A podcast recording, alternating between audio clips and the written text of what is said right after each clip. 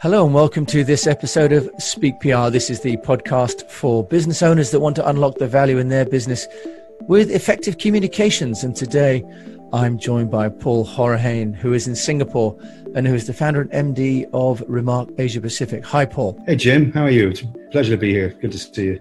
So, Paul, share with us what you're doing with Remark Asia Pacific. Uh, we bring um, best of the solutions that we can find and have trust in from other parts of the world into Asia um, and point them at parts of the business that need them the most.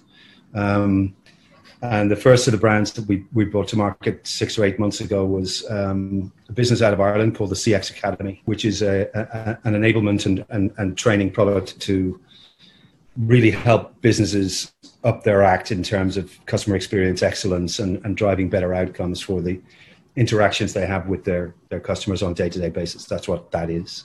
How do you think customer experience